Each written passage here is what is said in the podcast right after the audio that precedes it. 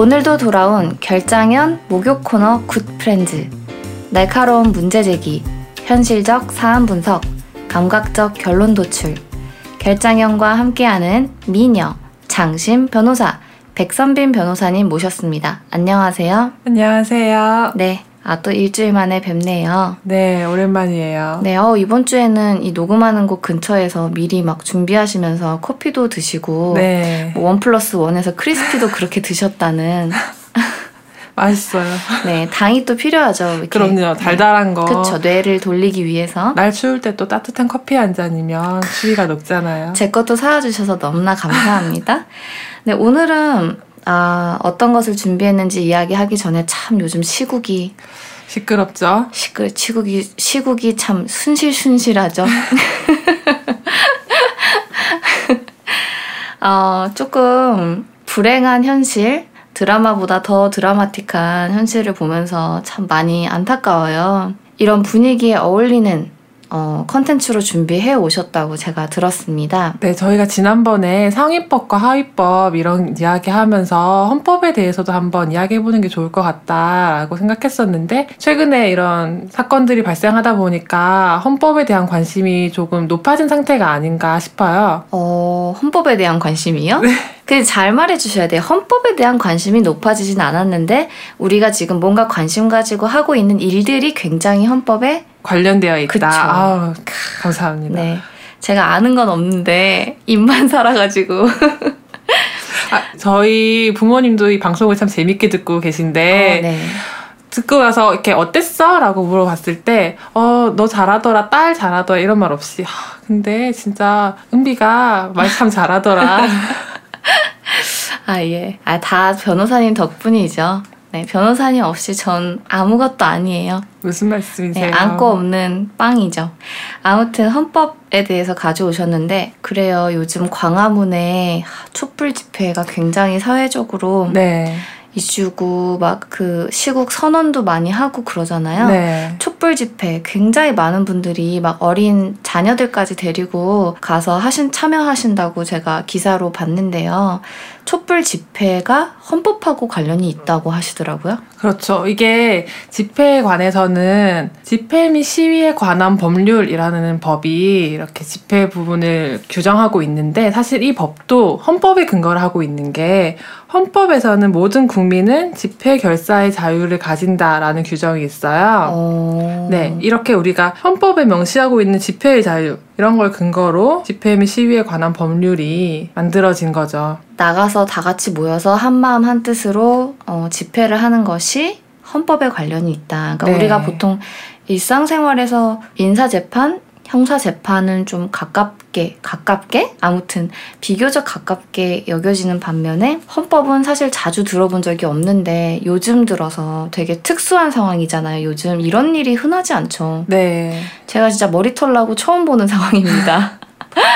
세계적으로도 이런 일이 있나? 세계적으로 잘 모르겠긴 한데 그러다 보니까 헌법이 좀 관련이 있다. 그러면 음, 이런 특수한 생활 말고 어떤 경우에 또 헌법이 과연 우리와 관련이 있을 수 있을까 싶은데 흔하지 않은 재판 혹시 다뤄보신 적이 있으신가요? 사실 헌법 재판은 종류가 여러 가지가 있어요. 뭐 네. 위헌 법률 심판, 헌법 소원, 뭐 탄핵 심판 이런 게 있는데 탄핵 심판, 네네. 네. 네. 흔히 하는 재판은 아니고요. 저는 그렇지만 해본 적이 있습니다. 탄핵을요?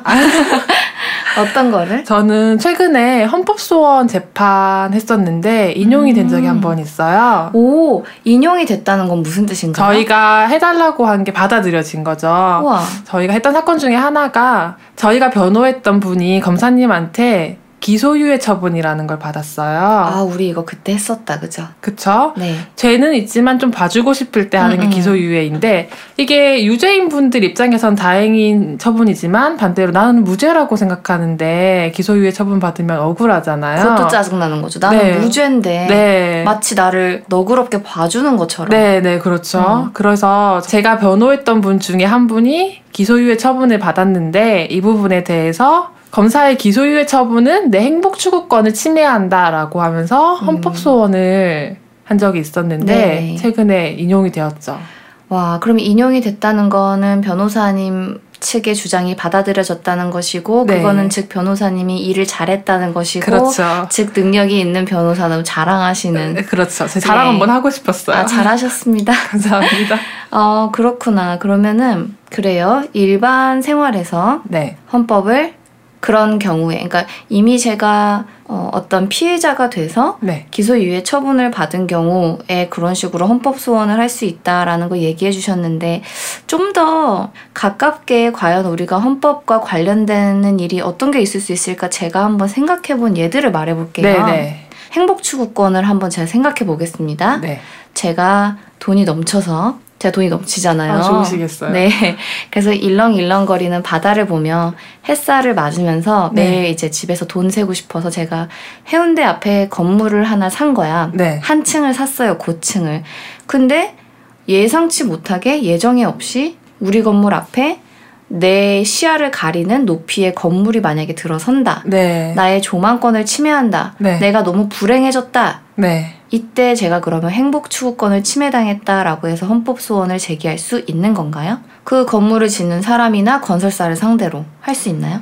결론적으로 말씀드리면 할 수 없습니다. 이런 경우엔 사실 민사 소송을 제기를 하셔야겠죠? 음, 그들을 상대로 민사로 다투는 네, 네. 그렇구나. 그럼 다시 네. 그러면 어, 제가 그 건설사 대표를 찾아가서 주먹 다짐을 했습니다. 네. 우리 둘이 막 때리고 싸웠어요. 네. 그래서 제가 얼굴에 멍이 들고 굉장히 불행해졌습니다.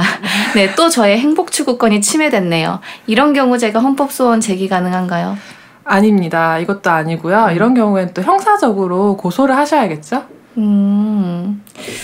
그러면 아까 처음에 예를 들어 주신 것처럼 이미 민사 재판이나 형사 재판으로도 제가 원하는 것을 얻을 수 없고 여전히 나의 기본권이 침해가 당했다고 여길 때 그때서야 비로소 헌법 소원을 할 수 있는 거네요.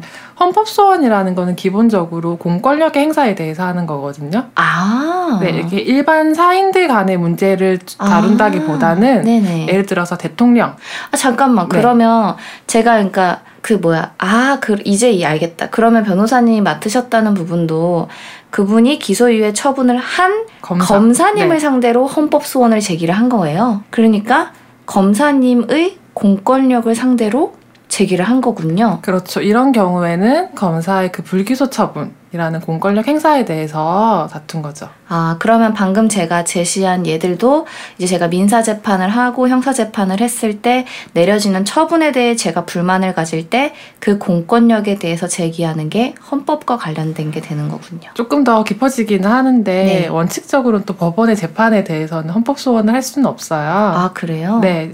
그러면요? 예외적인 경우에만 가능한데 사실 그 음. 예외적인 경우라는 게 흔치 않다 보니까 일- 일반적으로는 법원의 재판에 대해선 1심, 2심, 3심 대법원 판단까지 받았으면 끝이라고 생각하시면 돼요. 음, 그럼 일반적이지 않은 경우를 규정을 따로 해두었나요? 네, 있습니다. 하지만 거의 없다고 보시면 되니까 그만 물어보세요. 아, 예.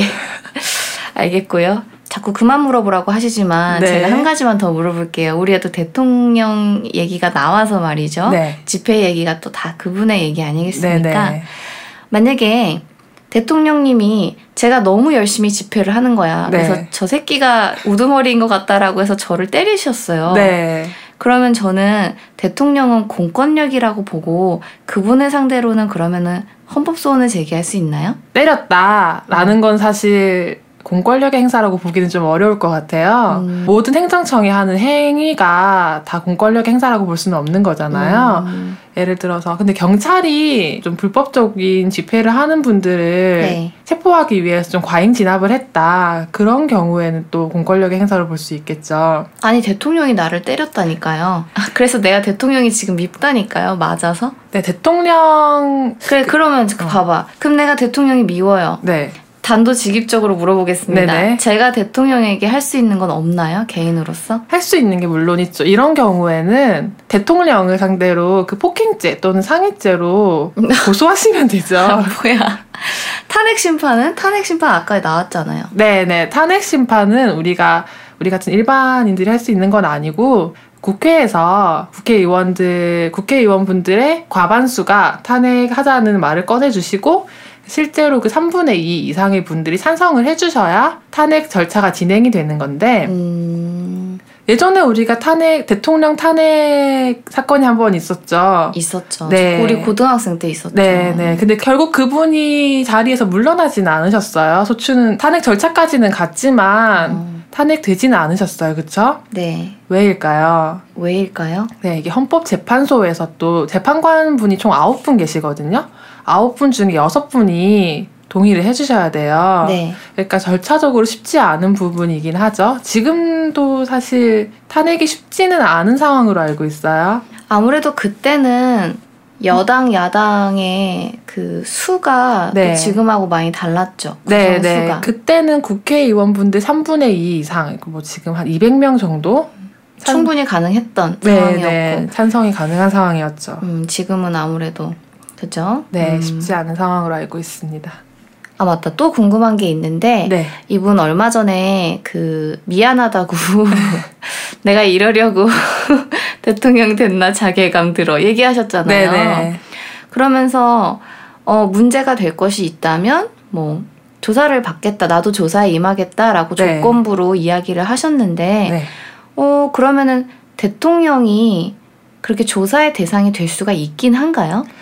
현실적으로는 어렵겠지만 법적으로는 가능한 부분입니다. 어, 대통령도 검찰 조사를 받으실 수 있죠. 어 그럼 대통령도 민사재판의 객체도 될 수 있고 형사재판의 객체도 될 수 있고 형사재판은 지금 좀 우리가 있는 게 대통령의 직에 있을 때는 형사소추, 그러니까 공소제기를 당하지 않아요. 아, 그래서 대통령 자리에서 물러나신 이후에 공소제기가 가능해지는 거죠. 어, 그럼 언제 물러나신대요? 이분은?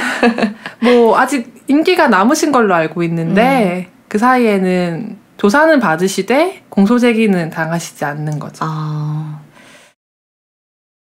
부와 권력을 갖춘 음, 우리 사회의 약간 지도층에 있으신 분들 똑똑하신 만큼 정의롭고 상식적이진 않은 것 같다는 생각이 점점점 들어요. 그쵸? 그리고 뭐 저야 일개 정말 문화인이지만 또 백 변호사님은 바라보는 시각이 저와는 또 다르지 않을까 싶은 게 음, 개인 변호사이시긴 하지만 어찌됐든 정의 실현에 이바지하는 일을 하고 계시잖아요. 음. 그러려고 또 변호사 되신 거 아닙니까? 예, 맞습니다. 네.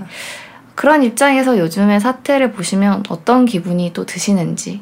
다들 많이 배우신 분들이시고 아마 처음 일을 시작하실 때는 이런 나라를 바로 잡아보자 라는 마음가짐으로 일을 시작하지 않으셨을까 싶어요. 제 주변에 계신 검사님들, 제 친구들도 뭐 검사님들 계신데 네네. 그분들도 처음에는 정의를 지켜보자 라는 마음으로 일을 시작하셨을 거예요. 그분들이 처음 마음가짐을 잘 잊지 않고 이렇게 국가를 위해서 열심히 일을 해주셨으면 너무 좋겠다라는 생각이 드는 요즘입니다. 네, 항상 초심을 잃지 말아야 하겠죠. 예. 뭐 초심부터 시컴축축한 분들은 모르겠습니다. 가장 우리나라를 흔들고 있는 이슈에 딱 맞는 콘텐츠 준비해 와주셔서 너무 감사하고요. 우리도 얼른 조만간 집회에 또 가서 힘을 실어주도록 합시다. 예, 그럽시다. 네, 오늘도 수고 많으셨습니다. 변호사님 감사합니다. 예, 감사합니다.